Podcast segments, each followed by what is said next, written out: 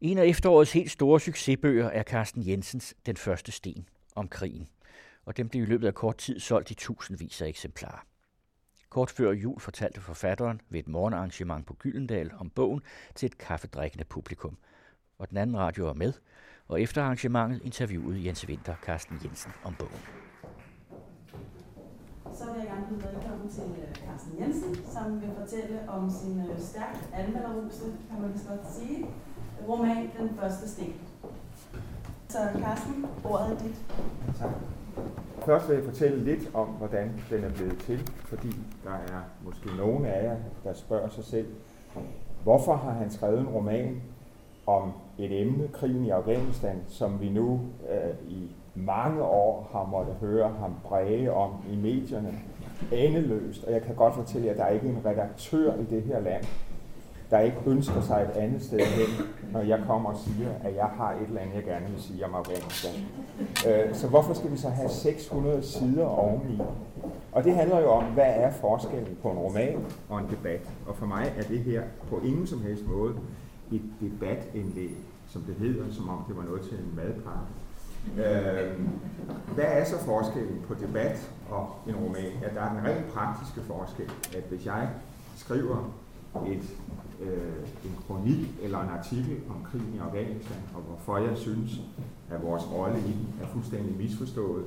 Hvis jeg er i Hopland, så tager det mig en eftermiddag, og hvis Bo Lidegaard er på ferie, så får jeg en trygt i politikken.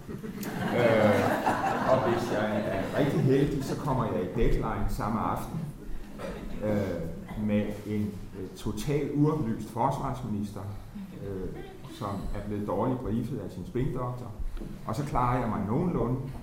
Øh, og så er jeg nået ud til 100.000 af mennesker. Og nu sidder jeg i stedet for i fem år med blod, sved og tårer og arbejder på sådan en roman.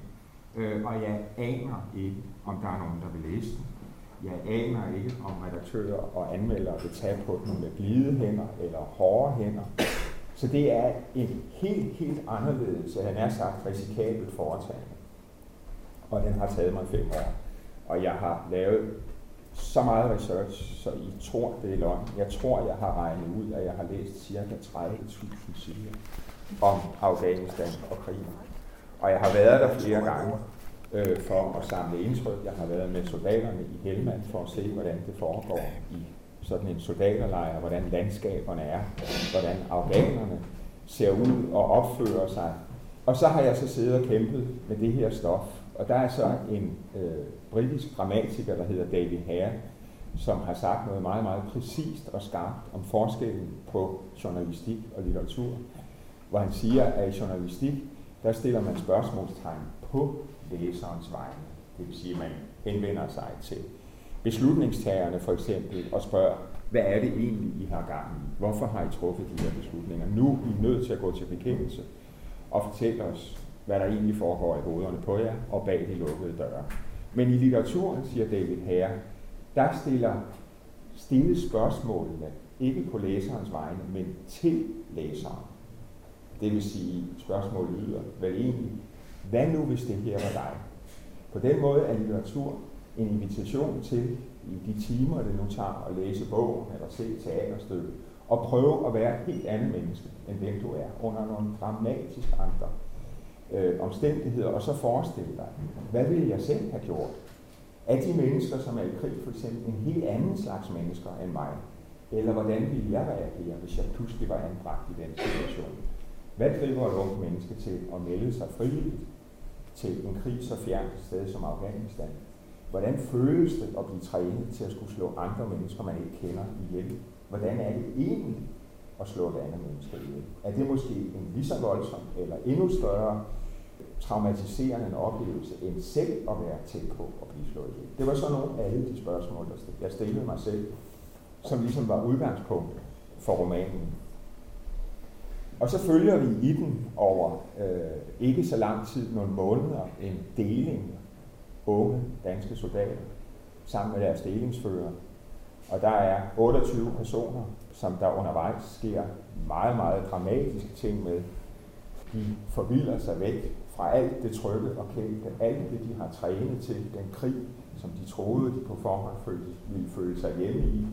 De ender dybt inde i Afghanistans mørke hjerte, omgivet til alle sider af mennesker, som de hverken ved om er venner eller fjender. De må omvurdere alt, hvad de har tænkt, både om krigen og om sig selv som mennesker. Og det er ligesom den, man kan næsten sige, ordet er lidt for øh, tamt måske, men det er en form for dannelsesrejse, de er på, men det er også en overlevelseskamp, fordi det ender med at blive ikke bare op til dem selv, men også op til både deres fjender og tvivlsomme venner, om de skal komme ud af det her med livet i behold.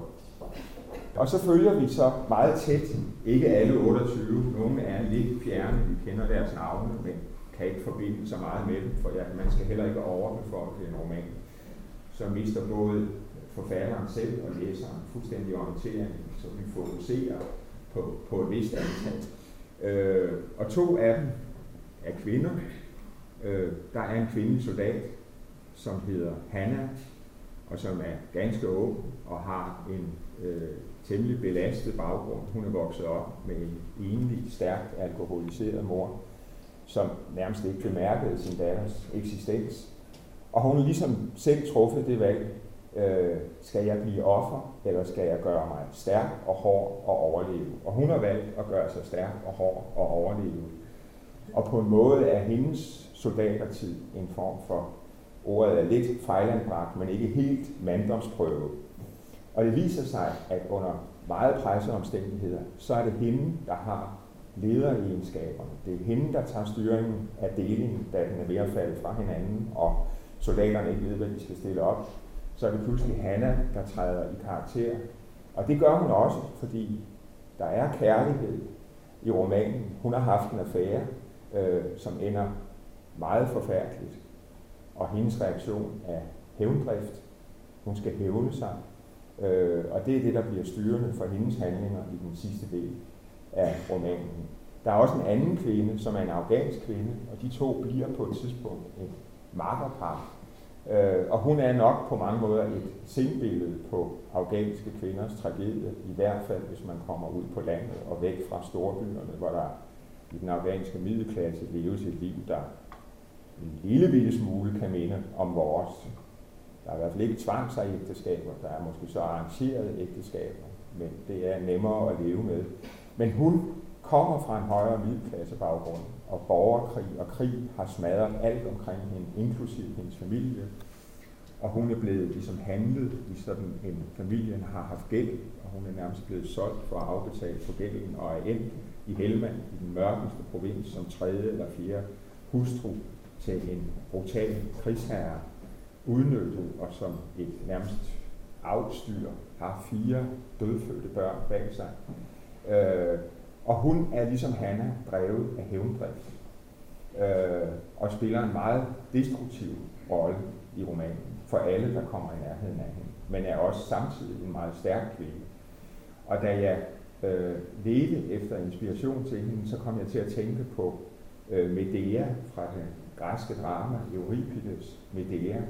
Og på et tidspunkt, da hun præsenterer sig selv, fortæller, hvem hun er, og hvordan det er at være kvinde i Afghanistan, der, øh, og det fortæller hun til Hanna i en fortrolig samtale, hendes introduktion er ordret taget ud af Euripides drama, 2300 år gammel drama, Medea. Øhm, så er der nogle forskellige andre, vi følger. Der er en soldat, der hedder Adam, og han er den første i delingen, som får det, som i den her meget tekniske jargon hedder et bekræftet drab. Fordi meget ofte, når de kæmper med fjenden, Taliban, så er der en vild masse skyderi, og der er luftvåbne, der kommer ind og kaster bomber, og der er præcisionsskydning fra det liggende artilleri, men de ser aldrig deres døde fjender. Hvad de oplever som meget spøgelsesagtigt og underligt. Krigen får ligesom ikke rigtig konkret form. Men han er den første, der skyder en talibaner, som står lige foran ham. Og han er den første, der har det, de kalder et bekræftet drab så viser det sig, at talibanerne ikke bare har en rygsæk af mærket fjeldræb, men han ligner til forveksling en skandinav. Han har lys hud, han har lysebrunt hår, han har grågrønne øjne, europæer i hvert fald. Og det gør, at han pludselig bliver et virkeligt menneske for Adam, som får næsten et traume Han føler ikke, at han har slået en anonym fjende ihjel, men et menneske, og han begynder at kalde ham Jens. Og der er så en, en øh, feltpræst, som alle soldaterne før eller siden ender hos, ikke fordi de får en religiøs krise, for ingen af dem er religiøse, men fordi han er så god til at lytte, og kan få dem til at åbne sig og tale ud. Og øh, den her feltpræst har været meget interessant for mig at skabe, fordi jeg vil skabe en figur, som var meget sammensat, som er en blanding af en varm menneskekærlighed, og så, jeg havde nær sagt, Søren Kraber. Øh, han ser det her som et kristen korstog mod de vantro næsten. Han tænker faktisk i baner, der ikke er så langt fra den måde, fjenden Taliban tænker. Og nu er det det med sådan en roman, at jeg synes, at den første kontrakt, man laver med sig selv, det er, at man skal forsvare sine figurer. Man skal tage dem i forsvar. Uanset hvem de er, og om de er noget, der ligger fjern til syden af fra dig selv. Så den her feltpræst, han er så veltalende og godt resonerende omkring sit store projekt, at hvis Søren Krav nogensinde læser romanen, og det tror jeg ikke, så vil han blive grøn og misundelse og tænke, hold da kæft, bare jeg skrev lige så godt som Carsten Og du kan I godt høre, at jeg sætter helt lys under en skæld. Men, men øh, det der ligesom for mig er, øh, hvad er synsvinklen egentlig? Hvad er det, et stykke litteratur kan i en krigsskildring? Og det, det efter min mening kan, det er, at det der egentlig er hovedpersonen i krigen, det er jo din egen krop. Og som soldat får du en radikalt anden oplevelse af, hvad din krop er, end du gør, når du er hjemme i det civile liv. Du oplever, at du er død. Du oplever også, at du kan gøre umådelig skade på andre menneskers krop. Altså en surrealistisk skade. Jeg har som en leder af researchen siddet med en krigskirurg og set de billeder, han har taget af lemlæstede soldater, der er blevet bragt ind. Og det vil jeg ikke ønske for jer, nogen af jer at se. Men jeg synes, det er en vigtig del af sådan en roman. Øh, men den her meget radikale oplevelse af, hvor dødelig din krop er, hvor sårbar, hvor skrøbelig, hvor udsat, hvor på en måde ikke spor holdbar den er. Det har for mig været en meget, meget vigtig del af fortællingen. Øh, og den er også komponeret over hjerteslag og puls. Den er delt op i forskellige zoner. Øh, første zone hedder hvid zone, og det er i soldaterjargon. Den zone, hvor hjertet slår normalt. Pulsen er 60 eller det omkring. Det er der, hvor vi befinder os det meste af tiden. Og for sådan en træner af soldater er vi en slags for, der lever livet i halvsøvn. Øh, soldater, de lever overvågen med en højere puls, ligesom dyr, der altid er overvågen. Og så, når pulsen går op i det, man kalder rød zone i den her jargon, og det er et afsnit i bogen, øh, så er du kampberedt, så er din puls højere op i din adrenalin, sprøjter ud i kroppen, og du er virkelig på.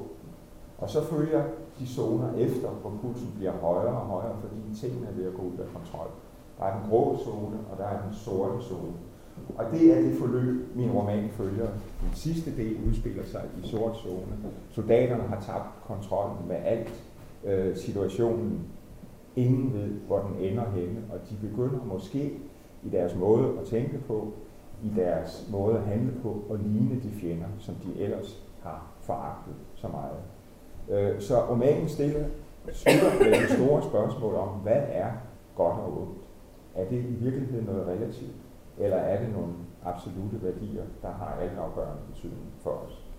Fordi krig er jo om ikke andet en god måde at stille de helt, helt store spørgsmål på, fordi det handler jo helt banalt om liv og død på en så akut måde, som vi stort set aldrig kommer til at opleve i det civile.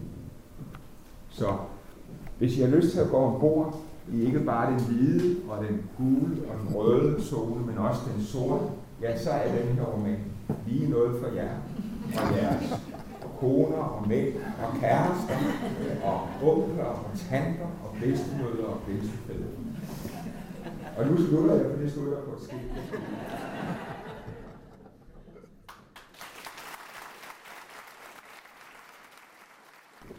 Carsten Jensen, den første sten, det er en stor fortælling om krigen som væsen. Hvordan opfatter du egentlig krigen som væsen? Nej, men jeg ved ikke, om den er en fortælling om krigen som væsen, fordi en krig er jo altid noget konkret, og det er jo en krig, en roman om krigen i Afghanistan, som jo på visse punkter kan minde om andre krige, men på andre punkter adskiller sig afgørende. Og noget af det afgørende er jo, at soldaterne er der frivilligt. Hvis du ser på alle de store krige i det 20. århundrede, som der er skrevet store krigsromaner om, som Intet Nyt fra Vestfronten, eller De Nøgne og De Døde, så var det jo alle sammen værnepligtige soldater, altså tvangsudskrevne. De havde ikke noget valg. De blev sendt afsted, hvad enten de gerne ville i krig eller ej. Men, men i det her tilfælde er det jo nogle soldater, der selv har valgt at drage i krig. Og det har interesseret mig ret meget. Hvad er det for en bagage, de kommer med? Hvem er de?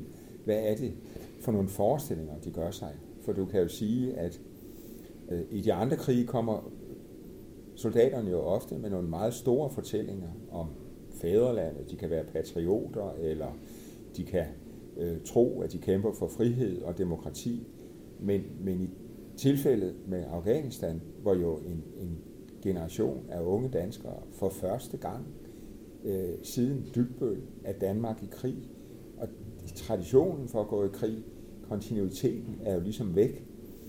Og de kommer meget, i hvert fald i min roman, med nogle meget individuelle bevæggrunde. Men jeg, jeg læser bogen som, at den, den følger et meget konkret spor, og så følger mm. den et meget abstrakt spor. Ja. Altså, hvis man nu skal sige det meget kort. Er det ikke rigtigt? Mm, ja, det ved jeg ikke helt. Jeg er ikke sikker på, at jeg ved, hvad du forstår, hvad du mener med et abstrakt spor. Jo, fordi for mig der handler den overordnet om krigen som begreb. Og i virkeligheden så det, du snakker om, den kunne foregå andre steder. Jeg synes, den kunne foregå alle mulige andre steder. Nej, altså man kan jo sige, at det at skulle slå andre mennesker ihjel, og selv leve i dødelig, daglig dødsfare, det er jo altså noget, der kendetegner alle krige. Men alligevel har hver krig jo sin egen, hvad skal vi sige, form. Altså en ting er for eksempel at deltage i Første Verdenskrig og sidde fire år i en skyttegrav og værvelyst blive forhældt tonsvis af metal ned i hovedet, uden selv at kunne stille noget som helst op. Noget andet er øh, at kæmpe på Stillehavsøerne under 2. verdenskrig, eller i Polen under 2. verdenskrig. Ja. ja. Eller så i Afghanistan, hvor jo altså det hele foregår med patruljer. Der er jo ikke store slag på noget tidspunkt. Der er ikke tanks, der pludselig rykker frem over store sletter. Der er altid bare en håndfuld soldater, der går på patrulje, og så løber de ind i en fjende, der som regel er helt usynlig. Jeg kan altså ikke, jeg kan ikke rigtig lide, at du, den første, du slår ihjel, han hedder Jens, ligesom jeg gør. Nej, men det gør han jo heller ikke. altså, den, det er jo en historie om, at, at fjenden pludselig bliver øh, et rigtigt menneske, fordi vi vender os jo til, og det er soldater jo også trænet til, at, at fjenden er helt anonym og knap nok egentlig menneskeligt genkendelig. Det gør det også nemmere for en soldat at slå et ja. andet menneske ihjel. Og i det her tilfælde er der så en historie om en soldat, som vi følger gennem det meste af romanen, der hedder Adam. Og han bliver den første i sin deling, som får det, der på det her lidt kølige teknokratiske sprog hedder et bekræftet drab. Og da han så står over for den talibaner, han næsten i nærkamp inde i et lukket rum har skudt, fordi det lykkedes ham at skyde først, så ser han, at han kunne lige så godt være europæer, ja måske endda skandinav, han mm. lys ud. Og... Der er så mange begreber og flosker om krig og fred og krig og kærlighed og ondskab og krig og bedrag og så videre og så videre. Du har det alt sammen med, tror jeg. Det, det kan da godt være, ja. Det er jo også en stor roman, og jeg har jo også ligesom prøvet at få, få alle aspekter af, af krigen med. Ja. Men jo også, altså krig er jo også på en vis måde, kompromitteres jo alt det, menneskelivet handler om i en krig. Alle livets store moralske dilemmaer er jo til gør det stede. Det? Ja, det synes jeg, det gør. Ja. Fordi øh, jeg tror jo altså i virkeligheden, at soldater kommer til, bliver tvunget til at tænke meget mere over livet, end vi andre gør. Og vi har måske et billede af, at de vender traumatiseret tilbage fra krigen, eller afstumpet, men lige så tit hvis de er så heldige at komme hjem igen, så vender de også modnet hjem, fordi de har været tvunget til at tænke over deres egen dødelighed. Det er jo ikke noget, vi andre går og tænker over til daglig. Man kan ikke sige, at din roman handler om de hverdage, de fleste af os lever. Nej, det gør den jo ikke. Altså, den handler jo knap nok, altså den første halvdel handler jo om hverdagen for en soldat. Mm. Hverdagen i en soldaterlejr med patruljer, sammenstød, Men derefter accelererer den jo, og der sker noget helt usædvanligt. Soldaterne mister alle orienteringspunkter. De kommer ud i en helt ukendt verden, hvor de skal begynde at prøve at overleve og orientere sig på ny, og kan knap nok skælne hvem fra fjenden. De fem år, du har brugt på at skrive den her bog, mm. øh, havde du forestillet dig, at den så lynhurtigt ville få så mange læsere, som den har fået? Det gør man sig egentlig ikke nogen forestilling om på forhånd. Nej. Fordi øh, man prøver bare at skrive og fortælle sin historie så godt og præcist som muligt.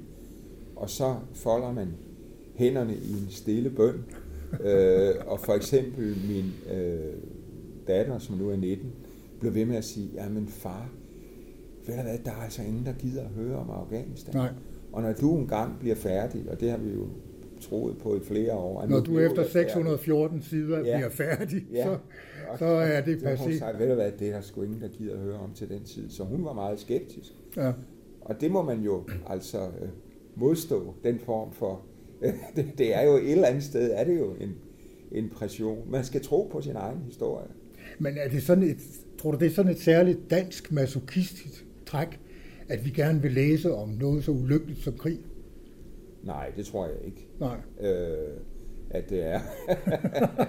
Nej, fordi altså øh,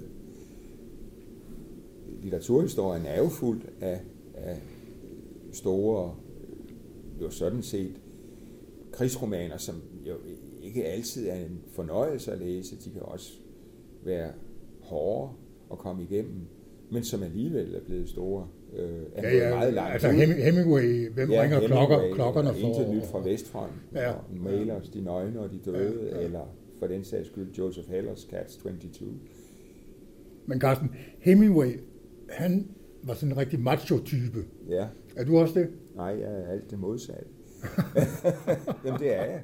Altså, øh, det er, og det på en vis måde har jeg opdaget, når jeg ligesom ser på den senere del af mit forfatterskab, den roman, jeg skrev, øh, som udkom i 2006, Vittigt druknet, og nu denne her, de har det fællestræk, at de faktisk er en, jeg har sagt en undersøgelse af en meget traditionel maskulin verden, som ikke findes så mange steder mere, nu hvor middelklassen breder sig overalt, og, og mandelivet jo egentlig ikke er særlig fysisk, undtagen når vi går til fitness, eller de er der så har manuelt arbejde, men det er jo færre og færre mennesker.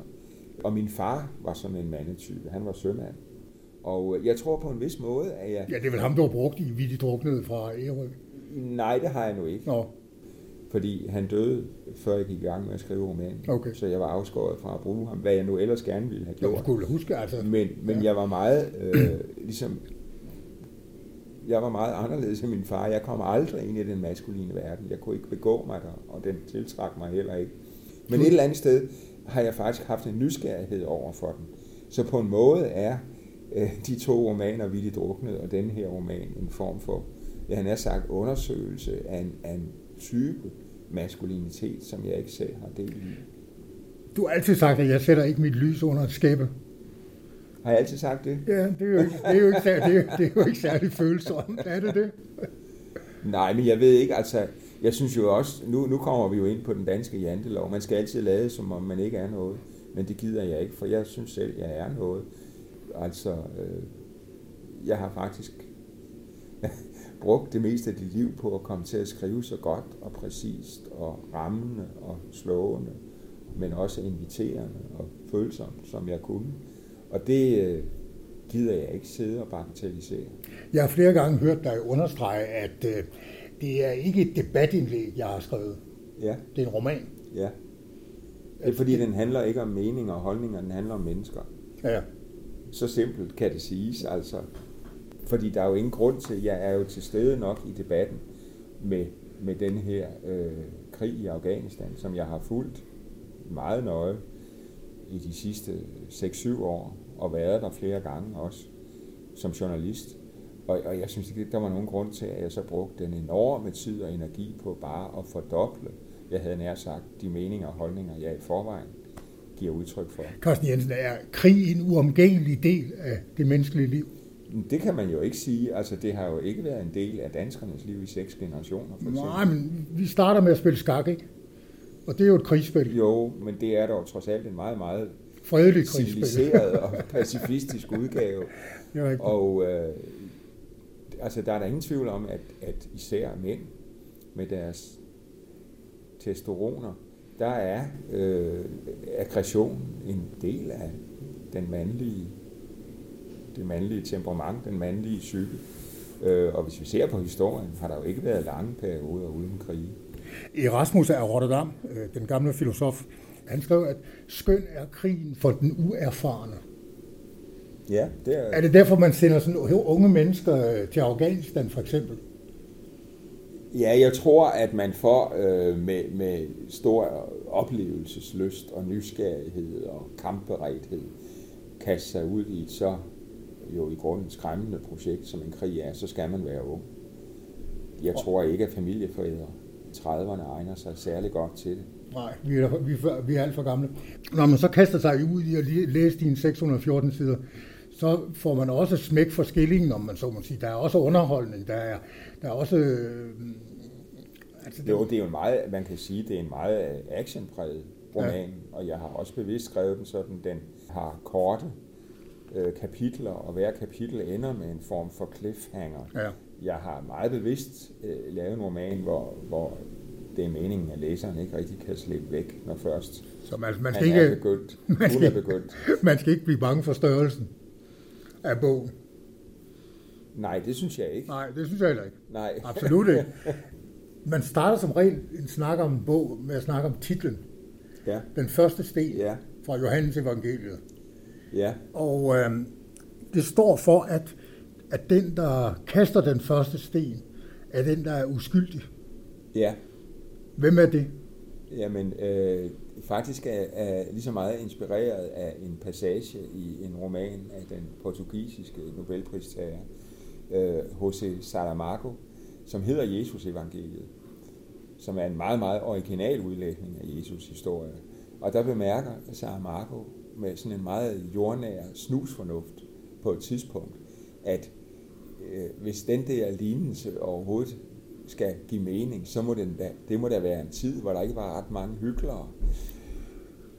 Fordi enhver vil jo sige om sig selv, at jeg er sgu da ren, jeg er da helt uskyldig. Men det er der jo ikke nogen i lignelsen, der gør. Ingen hæver hånden for at kaste en sten, fordi de alle sammen indser, at de ikke er uskyldige. Og, og jeg tror til en vis grad, at, at det ligger, romanen handler jo sådan set om en flok soldater, der et eller andet sted mener om sig selv, at de er uskyldige. Og det er jo meget den danske urmyte, eller har været det siden Dybbøl, at vi er en uskyldig nation, uanset hvad vi foretager sig. Og nu kaster vi os jo øh, ud i alle de krige, vi overhovedet kan overkomme de sidste 12 år har vi involveret os i fire, fire krige, og vi er jo godt på vej også i Mali i Afrika, så er det fem. Det er da noget af en historisk rekord. Og, og, og vi bliver ved med, at hvis fjenden kunne drømme om at slå igen, så sætter vi os måbende ned på røven og beklager os over, at det har vi da ikke fortjent. Og det, og det slag, det kunne jo blive terroristernes anslag imod ja. i, selv, det i, i, i, i, i selve ja. vores samfund. Ja, det kunne de sagtens. Ligesom i Paris. Ligesom i Paris, ja. ja. Tror du, hører det nogensinde op, at vi deltager? Ja, der kan jo komme politiske ændring, men den, jeg ser det jo ikke hos nogle af de store partier. Socialdemokratiet har jo været lige så blindt, følagtigt, som højrefløjen har været, med nøjagtig samme dagsorden, øh, og med nøjagtig samme militante uløst til at diskutere øh, krigens formål og måden, den i det hele taget føres på. Og der slår det mig, at, altså, at den anklage, man meget ofte bliver mødt med, når man har kritiseret krigen i Afghanistan, det er, at man ikke respekterer soldaterne og deres indsats, og at man krænker følelserne hos de efterladte.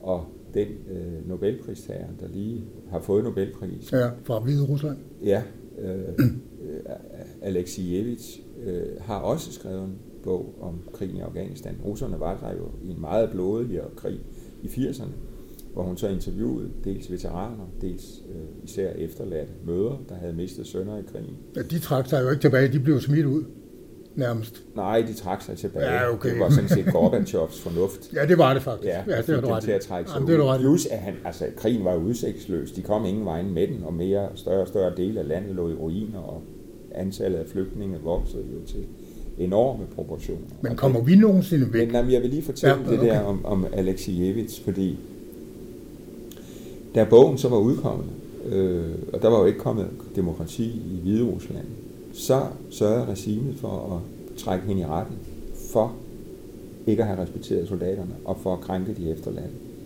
Og det er meget, meget tankevækkende, at tankegangen er hos danske politikere, der forstår sig selv som demokrater, og hos et semitotalitært regime, som det i Hvides Rusland, er tankegangen fuldkommen identisk, når det kommer til at bremse en hver åben demokratisk debat omkring det. Det synes jeg er temmelig uhyggeligt.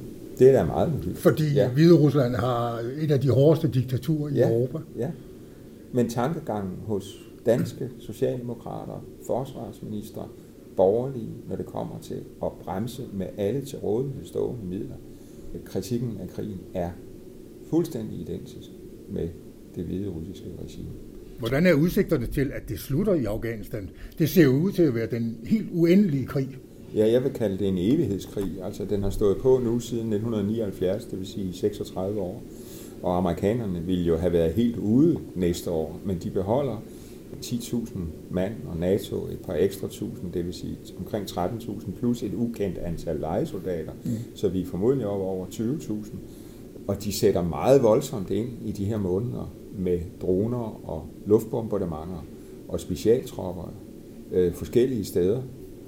Og det er jo helt tydeligt efterhånden, at regimet, eller jeg vil ikke kalde det demokratiet, for det er der ikke, men den afghanske stat, regering, er ved at falde fra hinanden og er på retræte overalt under et voksende pres fra Taliban. Og jeg læste i New York Times her for kun tre dage siden en artikel om, hvor dårligt det gik i vores gamle provins Helmand, hvor en afghan, afghansk officer øh, udtalte, at hvis det ikke var for amerikanernes intense bombardementer og specialtroppernes tilstedeværelse, siger han, så ville Helmand falde til Taliban på tre dage. Og det vil jo sige, at det er en fuldkommen nihilistisk, udsigtsløs krig. Fordi det eneste, vi gør, det er at slå mennesker ihjel. Men presset vil blive ved og ved. Den lille styrke, vi nu har, kan. Det eneste, den kan stille op med Taliban, det er at slå ihjel og slå ihjel og slå ihjel. Øh, men den kan ikke forhindre, at oprørsbevægelsen vokser og vokser i styrke. De kan muligvis ikke tage på noget tidspunkt Kabul. Og det vil sige, så kan krigen bare blive ved og ved, helt udsigtsløst, uden nogen som helst udsigt til, at landet vil forandre sig, blive et bedre sted at leve i øh, for afghanerne. Så det, er, altså, det har det været i en del år en meningsløs krig, men nu er det virkelig den inkarnerede meningsløshed. Der var en dansk kommentator, der sagde efter 9-11, der sagde hun, at øh, hvis amerikanerne går ind i Afghanistan, så vil det få Vietnamkrigen til at ligne en skoleudflugt. Ja, altså, den har været nu betydeligt længere end amerikanernes engagement i Vietnam. Mm. Men til gengæld har der jo ikke været så intense bombardementer, og Nej. antallet af ofre Er dræbte er, er, er er ikke nær så stort. Nej. Altså, og heller ikke nær så stort som antallet øh, under russernes 10 år lange Nej, krig i nej. Afghanistan, hvor ødelæggelserne også var meget mere omfattende. Jeg måtte jo pakke den ud igen. Jeg havde Nå, pakket den ind. ja, okay. Og hvem skal jeg skrive Det er til min mand, det er til Jan. Ja. ja. Jan? Jan. Ja. Carsten Jensen fortalte om sin seneste bog, Den første sten, til Jens Winter.